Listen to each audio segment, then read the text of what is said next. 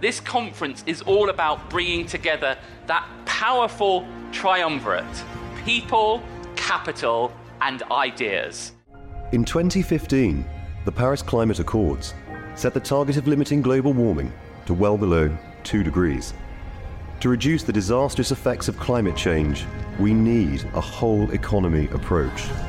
Business, government, and finance working together, taking swift action to reduce emissions supporting and championing the innovators in cleantech, promoting leadership that sees decarbonisation as an opportunity, an opportunity for innovation, an opportunity for global collaboration, an opportunity to build a better world for the future generation.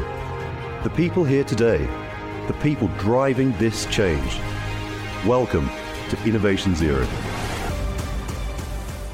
welcome all to uh, another busy standing room only session. Thanks very much uh, for joining us. Um, this session is on reporting with confidence. Um, obviously, you wouldn't want to be reporting without it. Executing emissions disclosure as a strategic advantage. And of course, this is the critical component of any emissions reporting effort. If you're not actually using it for something, strategic and building an advantage, it is just a cost. It is just a compliance cost that will be shoved off to the back office and not treated at all seriously. It's only if you use the resulting data to get some kind of advantage in your business and accelerate your emissions reduction efforts, which we all desperately need to do, that it becomes useful. Hugo, I'm going to come to you just to start with. Just give us the big picture elevator pitch on why reporting matters because for you know some businesses have legal requirements to do so but lots of other smaller businesses don't yet have to do this what why should we be reporting on our emissions so I think that at the very um, beginning, it's the bedrock of everything that takes you from nowhere to full decarbonisation.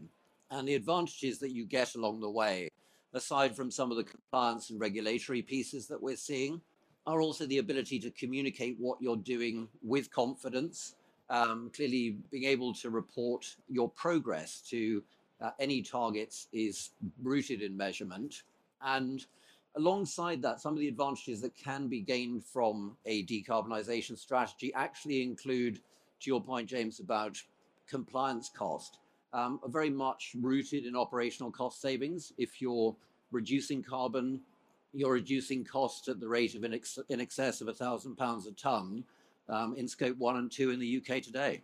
And then you just mentioned the compliance component there. I mean, obviously, the regulatory pressure is ratcheting up all the time globally. I think just this week, the government launched a new call for evidence on non financial reporting disclosures. We've got net zero transition plans rules coming into play very soon. Um, it's, it's only heading in one direction the legal requirements and legislative requirements on businesses hugely so. And um, you know, looking back over the last 10 years that Carbon Responsible have been doing this type of work, I think we've probably seen more legislation, more compliance, both coming in in the last 12 months and also being heralded to come in in the next 24. So there is a huge amount of compliance requirement. And we're seeing that not just in um, regulatory reporting, we're seeing that in the finance sector, we're seeing that around consumer, and particularly the ASA now deciding that the use of things like carbon neutral and net zero on an unsupported basis are not a good idea. Um, so we're seeing a lot of this happening, and it's very real. It is now.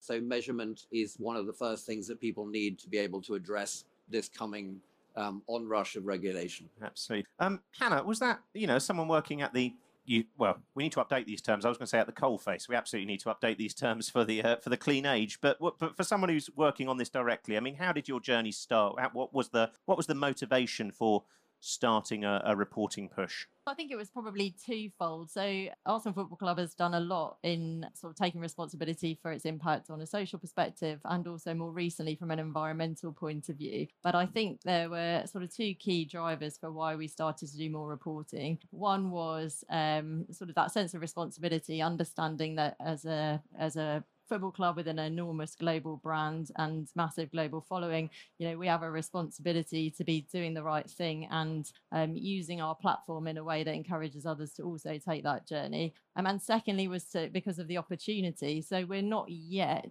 uh, experiencing the regulatory pressure. Um, we're a privately owned business. Our um, income hasn't been sufficient to sort of mandate a lot of the reporting, but actually the opportunity is massive. You know, we rely on commercial sponsors for a big part of our revenue, and increasingly they're looking to partner with organisations that show meaningful action in this space. And so for me, meaningful action starts with really hmm. understanding the data and being able to report and be transparent about what we're doing. So that, that's really interesting. So even as a business without kind of shareholders or, or, or a listing and that kind of investor pressure that we've heard so much about, you could still build the business case for doing this. You still saw the benefits of saying we need to know where our emissions are sourced are coming from. Yeah, exactly. And I think, you know, we've got multiple stakeholders for whom this is an interesting conversation for us to have. So I've mentioned sponsors, there's obviously our supporters, um, we also have a really close relationship with our local authority, um, you know, for whom we have uh, dependency on to, in order to be able to run events at mm. Emirates Stadium. And, you know, obviously that's something that may look to um, change and increase over time. And the local authority have a very strong agenda around um, emission and reduction. And so as a kind of core business within that area, mm.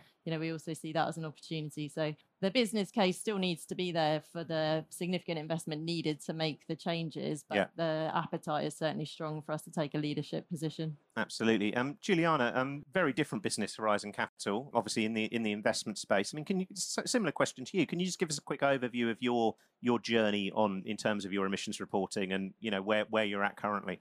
Yeah, of course. So we are a private equity fund. So as you say, we operate in the finance space, and uh, we started working on our carbon emission uh, calculation in 2020 uh, with the help and support of Carbon Responsible and Hugo. And for us at the time, you know, the regulatory pressure wasn't exactly there yet. It has actually soared in the last three years. But at the time, we saw it as an opportunity to differentiate ourselves from some of the other funds and our competitors. Hmm. So being quite proactive. But what we've experienced really in the last three years has been a, a significant increase of uh, pressures from our institutional investor base. Uh, if I give you an example, um, we actually were fundraising at the end of 2020, beginning of 2021, and the, the number of requests that we were receiving back then were very um, high level requests. Questions like, what is your ESG strategy? You know, what are your mm. thoughts on net zero? Will you be calculating your carbon emissions? And if I look at fast forward 12 months, when we were towards the end of the fundraising cycle, the level of detailed questionnaires that I was receiving, the number of calls, meetings that I was required to attend, it was all about the data, all about the methodology used, and much, much more thorough investigation had been done. So, really, in a short period of time, we went from a much ticket box exercise, we were kind of at the forefront or trying to be proactive to this is a real evaluation exercise and you know we're glad we actually kicked mm. off this journey and, and we were already on it. So that i mean that's again fascinating to hear because there's there's arguments in some parts of the press that this is a bit of you know this is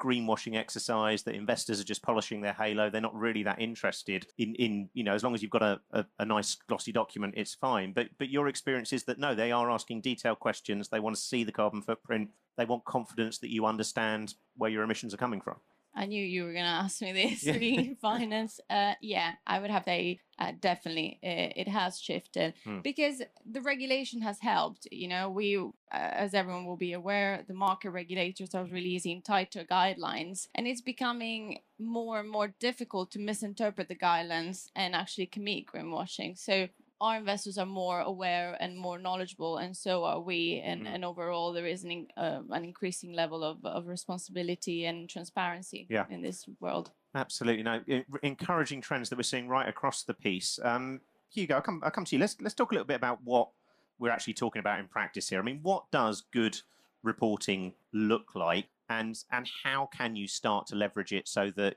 you are getting that strategic advantage that this uh, this session is about. So I think my, uh, my phrase it, it's one of those things that if you're you're starting the journey, it's quite it's a complicated um, piece to start, but you're looking to get the most comprehensive assessment of the data that you have to be able to report that out, um, and then to be able to use that in a way um, that is going to satisfy both the needs of, for example, investors or consumers, and that data has to be good. Um, I think we've now started to pass the point where just having numbers was enough. People want to know that those numbers are actually um, of, at an audit level of measurement rather than just simply something that somebody calculated on an Excel um, in half an hour. So, um, measurement that is very, very strong. Once that is in place, you're then in a position to do things like set baselines, begin net zero um, targeting, and to evolve detailed roadmaps. Um, you can't start that process if the data is not good. Um, and sometimes that can be a bit of a journey, as I think both Giuliana and also Hannah would attest to. It, it can take 12 to 18 months to get to a really, really robust level of reporting because it's complicated.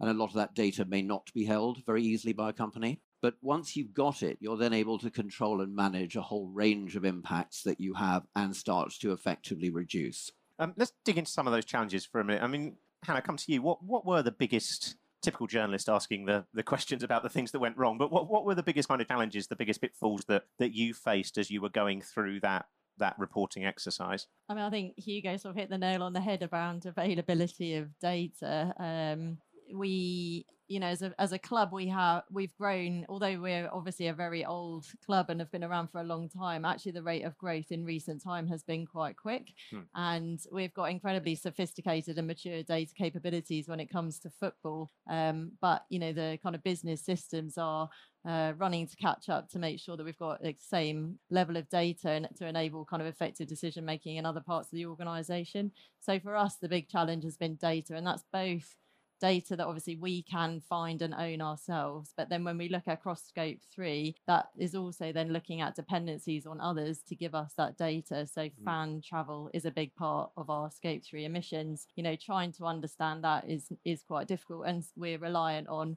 engaging with our supporters. Um, you know, understand asking them questions, trying to understand sort of how they're traveling to games, both home and away, to get, help build up that picture. And then the other other kind of big area is around our supply chain and. Um, um, I guess like many organisations, we have a, a, a, kind of list of suppliers. As long as you're on, we probably most of the money with the top sort of proportion, and then a very very long tail. Mm. Um, but I think when we first looked into it, there was very few of those that were doing any sort of official reporting that we could um, we could draw on. So again, that's another kind of challenge: is how to engage our suppliers in a way that makes that easier to do. And how do you start to engage with that challenge? Because I mean, I suppose one of the questions here is kind of how deep into that supply chain are you? Do you need to go? Are you willing to go? I mean, you, you, are you ever going to get to the point where you're asking, I suppose, for the energy bills of the guy who sells the scarves outside the stadium? I mean, it's got you, you could go to the nth degree on this stuff, couldn't you? you how, where, how do you decide where to draw that line? Yeah, I mean, I'm a pragmatist, so I think I won't be going to ask the bloke who's selling scarves outside the stadium his energy, his emissions. But um, I mean, I think we're looking at it in two ways. So there's obviously the how much do you spend with them, but um, and Hugo's uh,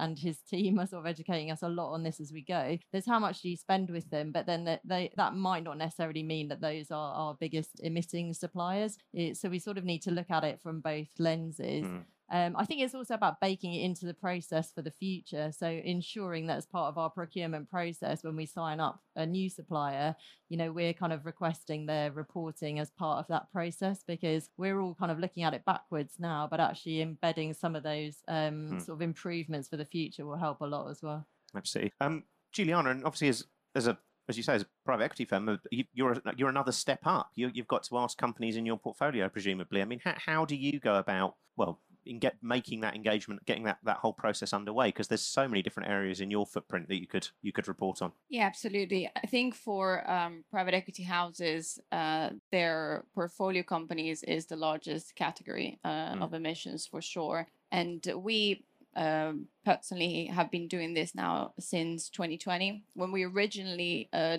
started doing the exercise, we looked took a backward approach, looking at the year 2020 and the year 2021, which was ongoing, and therefore.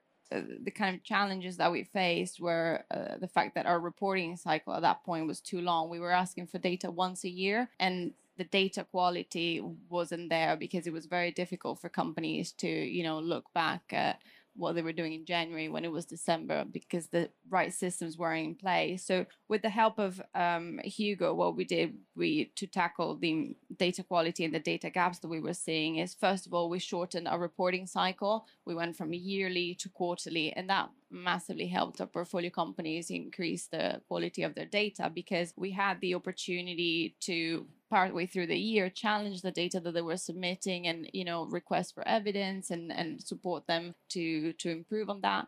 And on the data gaps, uh, you know, if you think about uh, if you're trying to ask your portfolio companies about train tickets that uh, they purchased two months ago when their employees went to, let's say, a conference, Mm. but there isn't the right expense system or HR system in place to record the key data that we need from a carbon emission standpoint, which is obviously the Mm. class of this ticket, is it standard, is it business, where and to where you're traveling from. All this information is going to be very onerous to find Mm. once the moment has passed. But but of course it is somewhere. That must be part of the frustration is that there is an expense system that somewhere is recording it. Yeah, but you would be surprised how high level that is. It might Mm. just include the price, and that is Yeah. not enough from a carbon emission standpoint for us to do much, uh, much with it. Mm. So it's about aligning your systems, and that's the exercise that we've been doing. And the lucky thing with private equity is the majority of time you're holding a majority stake in the business, so you really have a say uh, and, and an opportunity to influence the decision making around their systems and processes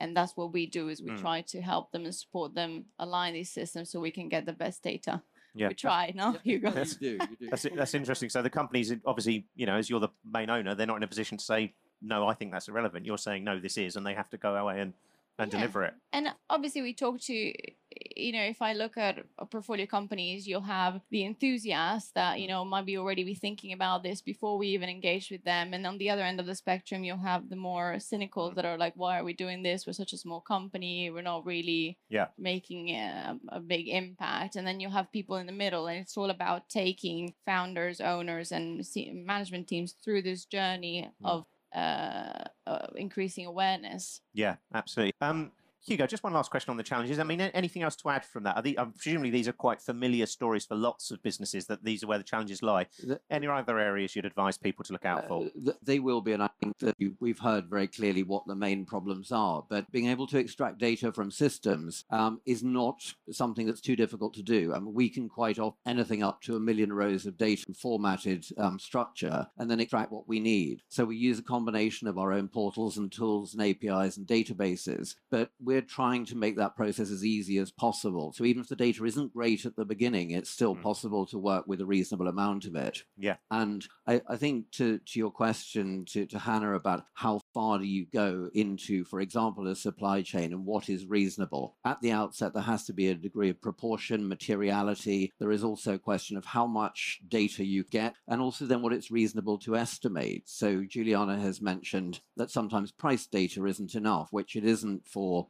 a lot of travel records. We tried to plot this and tried to find patterns in it, but it doesn't really work. You need to know, at the very least, where someone's come from, where they're going to. Um, and that data, as I say, can be delivered to us in an unstructured form or uploaded into portals to do that. Um, but we're there, and, and I think this is the only way this works. We'll see a lot of solutions fledging in the marketplace that say that they will take out all of your data, produce a beautiful report. It's never quite that easy. So for us, it's um, certainly a degree of hand holding um, and supporting right the way through that journey, and not just then delivering a report, but even beyond that report, there will continue to be questions and evolutions. Absolutely. Let's um let's pivot to talk about that that beyond the reporting process and how you do actually get that strategic advantage. Um, I mean, Hannah, I'll come to you first. I mean, what, from your experience of this, I mean, how has how's this process helped? What has it what has it tangibly resulted in? Because as we as we set out from the outset, it, it it's just a it's just an exercise if you're not using the data properly at the end.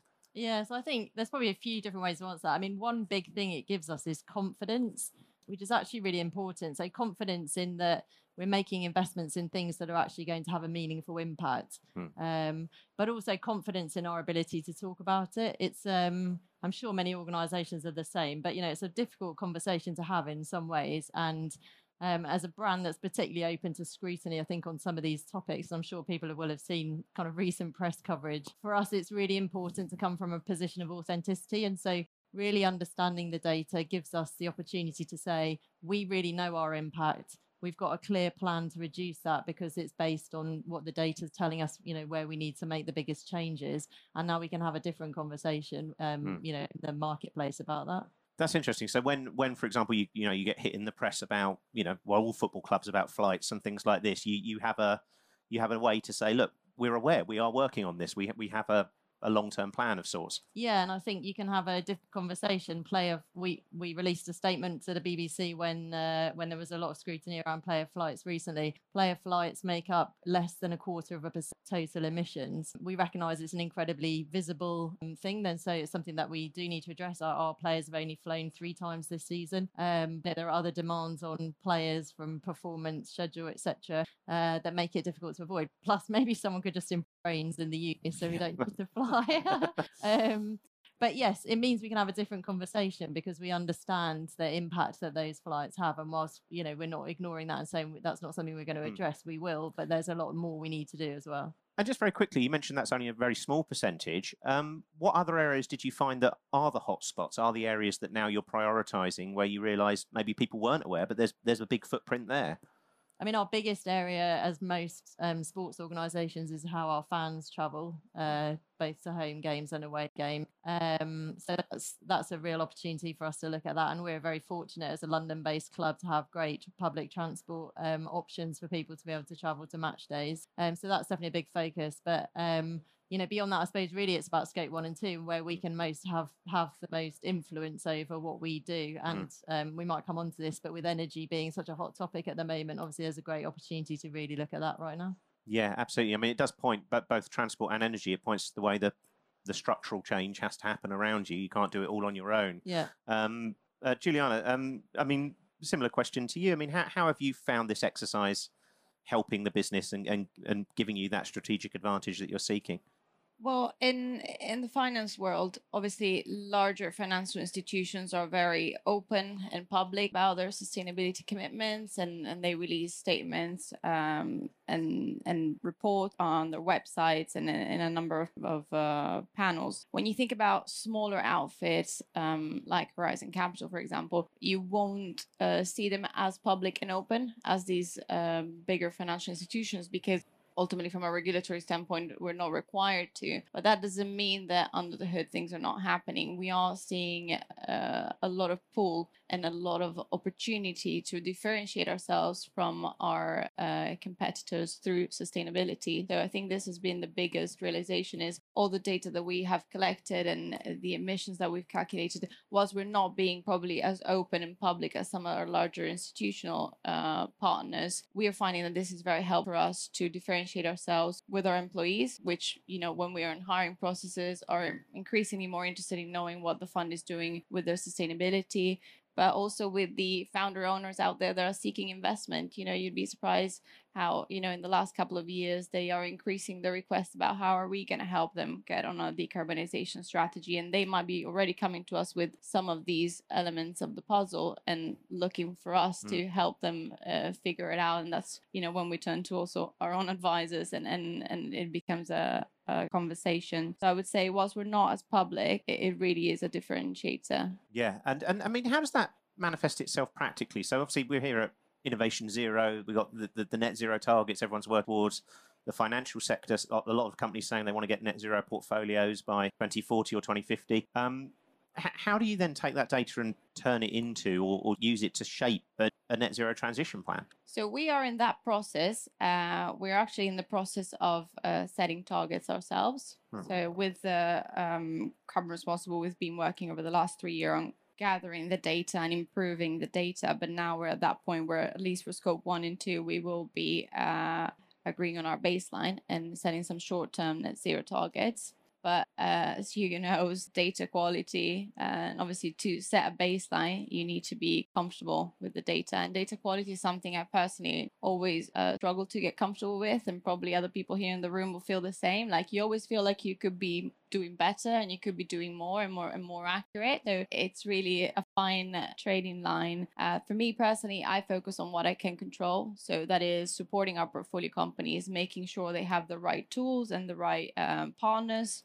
to to be doing the best possible capture uh, of information that they can and ultimately that is is key but also making sure that you're being quite descriptive with your data sometimes less is more Mm. uh, when it comes to emissions so um, scope 3 for example at least in the type of businesses that we invest it's the majority of uh, of the impact Mm. rather than scope one and, and two and therefore you know there's a whole host of uh, categories out there but starting with the more meaningful and material ones and then gradually adding to that whilst you increase the quality of the data of your initial categories is the approach that we have taken to give you an example, you talked about suppliers. We started actually our supplier analysis last year, but um, after a year of, of, capturing data, we're not that satisfied with the you know the the engagement. So the next 12 months for us is going to be like improving the communication with our suppliers and making sure we nail that category before we think about adding anything else. And that way we keep our portfolio focused hmm. and deliver better quality yeah. reporting.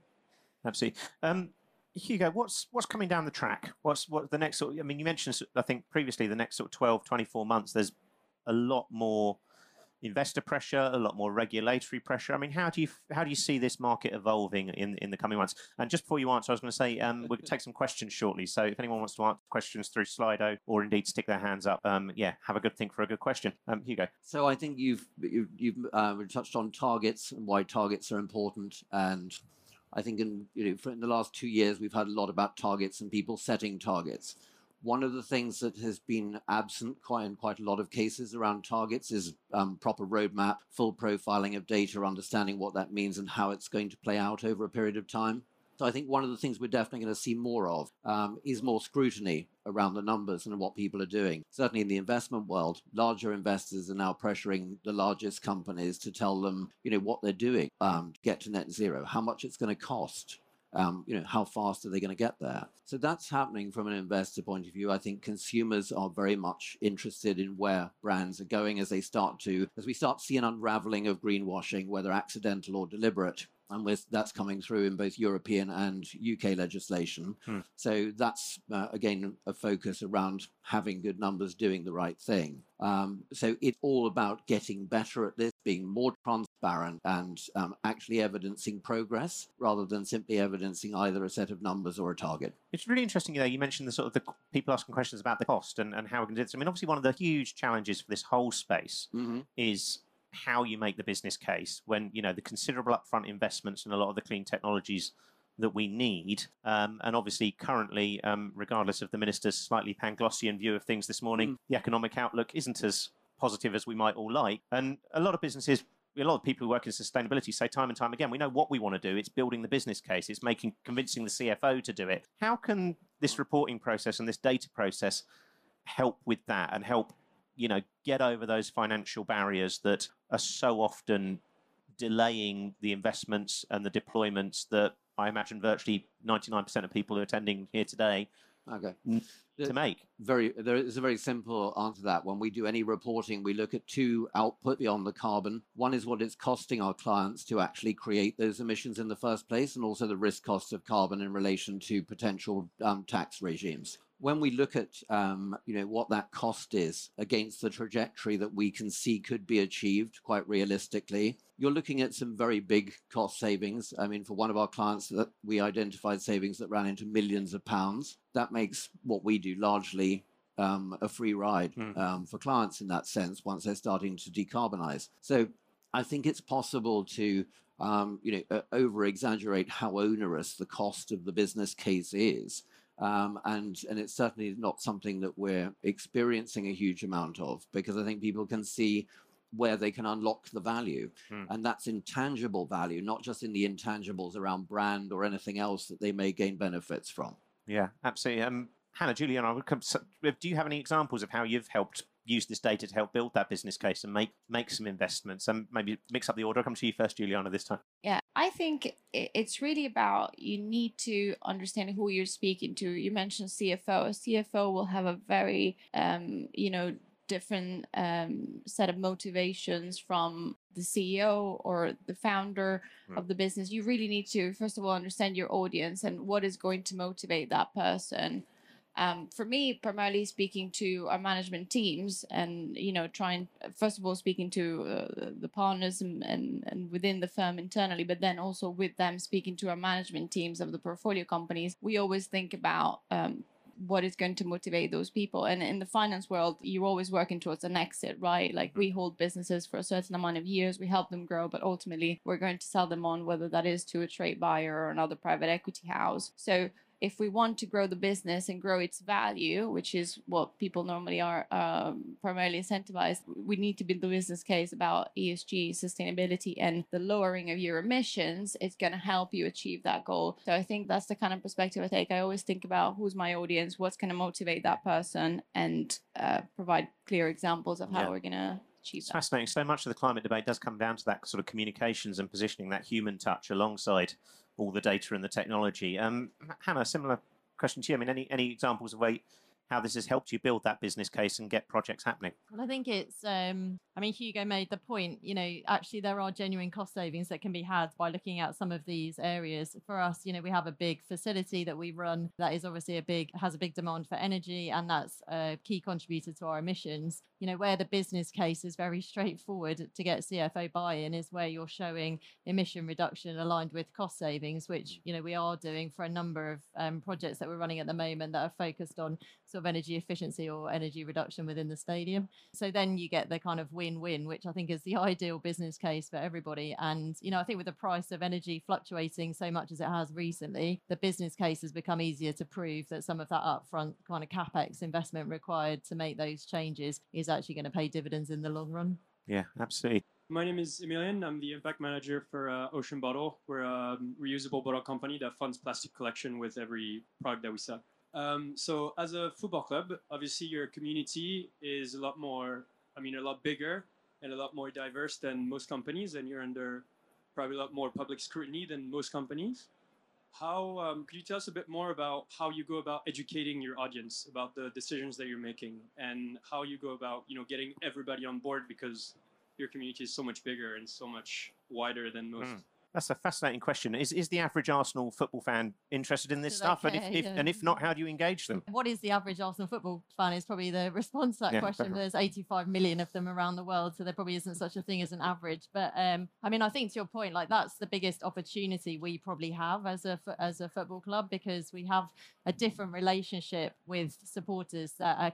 We, that's why we don't call them consumers. Like the relationship is completely different to what other brands have with their with their customers. Um, and so, our the greatest impact ultimately we can have is how we educate, inform, encourage, inspire, celebrate kind of our supporters who are taking action with us. But that needs to come from a position of authenticity. So for us, it's about this kind of say do balance. You know, we want to make sure that the do is always greater than the say, so that um, you know we're not just asking of our fans something that we're not willing to do ourselves. So that's part of it. And then I think um, you know we're at the beginning of a journey on this, and as we as we um, continue, sort of thinking about how we can engage them through the conversation we have with our players. You know what we say as a brand, kind of their experience when they interact with us, whether that's on a match day coming to a game or through our store or just even in our kind of online channels. You know we need to find ways to kind of sow the seeds. The slight challenge I think we have as well as a sort of um, Premier League football club is you asked to stand for everything, and there is always a match for a, s- uh, you know different causes, and they're all amazing causes. But how do you just make sure there's not so much noise that some of these messages kind of get lost in it? Mm, absolutely. Um, we've got a really interesting question here. A bit of um, here we go. Acronym uh, pop quiz on acronyms for you all. Um, TCFD, Yes. SBTI, SECR. Uh, there are so many reporting structures. We could add to that. I think uh, just today on BusinessGreen, we're talking about the Task Force for Nature related financial disclosures, which has just issued some guidance. We have the International Sustainability Standards Board that has a big report coming out this summer. We obviously have the Net Zero Transition Plan that the government is moving towards and is going to be consulting on. Um, the list goes on and on and on. And the question here, Joanna Sidwell, is which is best, and how can I report efficiently when there is this? You know this this acronym soup of different standards and approaches. Um, Yeah. Hugo, you have to wade through this every day. I mean, what what's your take on on on this challenge? Because it's a significant challenge for businesses. so it is a challenge and what we what we're always trying to do is to is to break that down some of the data that is used in all of these um, reporting formats is common so it is possible for us to drive that out in lots of different ways i think that the stage we're in is a very difficult one because if we go back three years there was virtually nothing now everybody wants to create a standard in their industry in their country and that may not be um, just consumer it could be finance so there are a range of different things that are coming in. Everyone has done them slightly independently. There has to be a hope at some point that there will be more coalescence. And this is the question that keeps on coming up about the FCA's guidelines and what you know we as a business think about those. There, there isn't enough alignment, but it will get there. Um, in the interim, picking the one that is right for you. Some of that's driven by um, compliance. So if you're a large company, you'll use SECR. We report all of our, um, we make all of our reports SECR compliant anyway. If you're looking at a framework that best describes how you manage your business in relation to what you're doing, TCFD is a very good framework. Um, it's only required for those very large companies or those with very large assets, but the framework of it is something that we like because it talks to risk, to governance, to metrics, to targets. So it's it's about how you do it, not just what your numbers are and whether you've got a target. And that that's you know that is increasingly something that's recognized in lots of different parts of the world. So it's cross jurisdictional quite well. Um, mm. But there is going to be a lot more. It will coalesce um, it isn't as painful as it sounds when you actually look at what you're having to report out, which is often the same numbers in different formats. Indeed. Um, yeah. Anything to add? Sorry. Oh. Sorry, I was going to add that when you look at these um, frameworks, and you strip them down at the end of the day it, it all comes down to uh, first of all your carbon emissions so kicking off that exercise if you haven't is probably the first step that you want to be thinking about before you even look at, uh, at frameworks. And then obviously there's going to be elements of uh, governance in there. So just having a look at what are the pillars of for example tcfd and making sure you are um, slowly but steady getting the data that you need and the systems in place. Ultimately, when the regulation will hit you, you'll be in mm. a in such a better spot than your um, competitors. Um, I've got a really interesting question here. Um, uh, Giuliana, I'll come to you with first on this, but someone's asking what degree of importance does carbon reporting have in analysing asset risk? And um, we could have a whole other session on stranded asset risk and the carbon bubble, which is an area I'm, I'm genuinely fascinated about. And if you haven't if you haven't looked at the work of Carbon Tracker, I would advise that you do so because it's it's really really important stuff. But does does this feed into you know how you analyse the risk that certain companies, particularly in carbon intensive sectors, could be facing? Yeah. Um, so at Horizon, because of the nature of the businesses we invest in being primarily B2B service and technology, it's not something we have directly um, experienced so far. However, I have noted some of our um, competitors that focus in more like industrials or more, you know, carbon heavy industries. They are taking into account the EBITDA, so, you know, the, the, the profits of the business, and they are looking at how carbon costs impact that and also the multiples so the valuation that businesses are trading at the multiple is having um, some fluctuations based on uh, carbon costs and carbon opportunities so it's definitely something that is getting more literate within finance but i wouldn't say there is a, mm. a, a standardized uh, uh, approach yet. Hugo, with some of your other clients, I mean, how, how big a factor is that looking at these the, these risks that now come with carbon intensive businesses? So, I, in, any business, certainly, we're, we're starting to see, a, you know, um, some of the uh, some investment um, firms starting to look at carbon premiums in businesses, particularly around M and A, and obviously the risk that um, we're, we're talking about. There's a lot of corporate risk in, you know, uh, you know, potentially having a, a a non-reduction offset-driven strategy, for example, not having good numbers, um, being inefficient with resources, which could relate to return on investment calculations. There's a lot of, of real activity in, in, in this um, mm. that we're starting to see um, from people who are involved in the, as I say, in the M&A space. Yeah, absolutely. We've got a, uh, one further question here on Scope 3 reporting. Somebody asking, is it compulsory now? And um, I, I don't think, I mean, it's not technically fully compulsory, but if not, when do we expect it to become compulsory? Um, Hugo, I suppose that's a question to start with you on again. But you know, there, yeah. there, does seem to be a movement towards this. But then, as we've discussed, it's huge. It's the most complex part of this challenge, and in some ways, almost impossibly so. Yes, I mean it's always talked about as being highly complex, and therefore we shouldn't make it mandatory, and we can't do it. I don't necessarily believe in that, given you know experience of Scope Three over a long period of time. Um, obviously, one and two is is mandatory because there is a you know more direct control. But even within the 15 categories of Scope Three, there are some that are slightly more easy to do and more pertinent than others. You don't necessarily need to have got to all 15 from a standing start. You could start to um, you know measure and also make targets around them.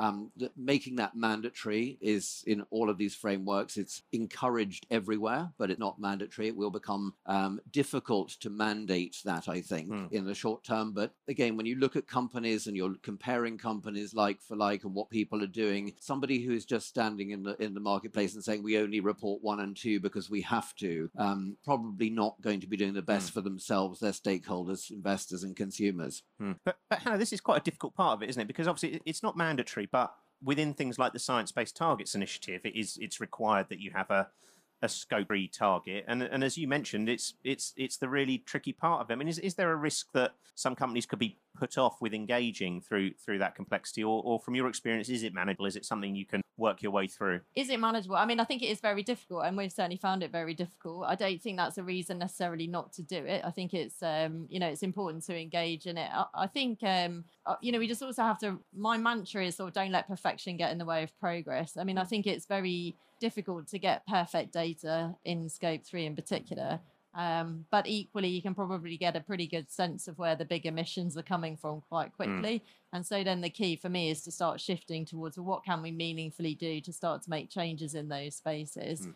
And, th- and then that's the key part, isn't it? Working with your suppliers to say, hang on, you're a you're a hotspot for us. If you want our business, we, we need to work together to tackle this. Exactly. Absolutely excellent. So the last question is, what we're you know we're on track for net zero by 2050, 2040. You know, it it it seems a long way off, but it is for many businesses. It's one investment cycle, two investment cycles at most, and for most of the people in this room looking around here, yeah, you will you'll you'll still be around. Hope, hopefully, fingers crossed. I, I, I, I get very cross about this. Somebody once said that when Theresa May passed the net zero law into a into thing, there was always saying, "What will she care? She'll be dead by then." And I, I looked up how old she is, and it's like she'll be. Oh yeah, she'll be like ninety three in twenty fifty. But you know, that's you can do that now. That's there's a reasonable chance she'll still be around to see if the law that she passed into into fruition actually comes to pass, and we all have to hope that it does. And I think there's this, this sense. It seems a long way off, but it's actually remarkably close. So my question for the panel is: What do you think emissions reporting looks like in a net zero economy that hopefully we will be getting to in that sort of time frame? I mean, will this become something as ubiquitous as financial reporting or even more ubiquitous. It'll just be on our phones that we will we'll, be- we'll be sort of trading emissions the whole time. How do, how do you see this whole space panning out? And you, you have to answer that big question in approximately 30 seconds each, but there we go. Okay, so uh, in hopefully we're not trading emissions on our phones, but in terms of where this is going, we can see where from Europeans that assurance around these numbers, audit quality, accounting practices, accounting standards are what this space will um, be needing, is starting to have, and will be the bedrock of how reporting goes forward. Absolutely. Hannah, Uh, if I'm honest, I'm not sure I've thought too much about reporting in 2050, but my um, sense would be wouldn't it be great if we could have sort of real time decision making led by information about um, sort of emissions and emissions data? And so surely that's doable by 2050. indeed. And, and maybe a, a working rail network as well. That would be Yeah. a, a lovely thing to, we can but dream. Um, and Giuliana, finally. Uh, I think for us in the finance world, the importance is that we can come to agree on one uh, coherent way to report, and therefore it'll become easier to benchmark and and position ourselves. Excellent indeed. That's again something very practical that we need to see and hopefully will happen soon. Thank you so much to everyone. Thank you to the panel uh, for a really fascinating discussion.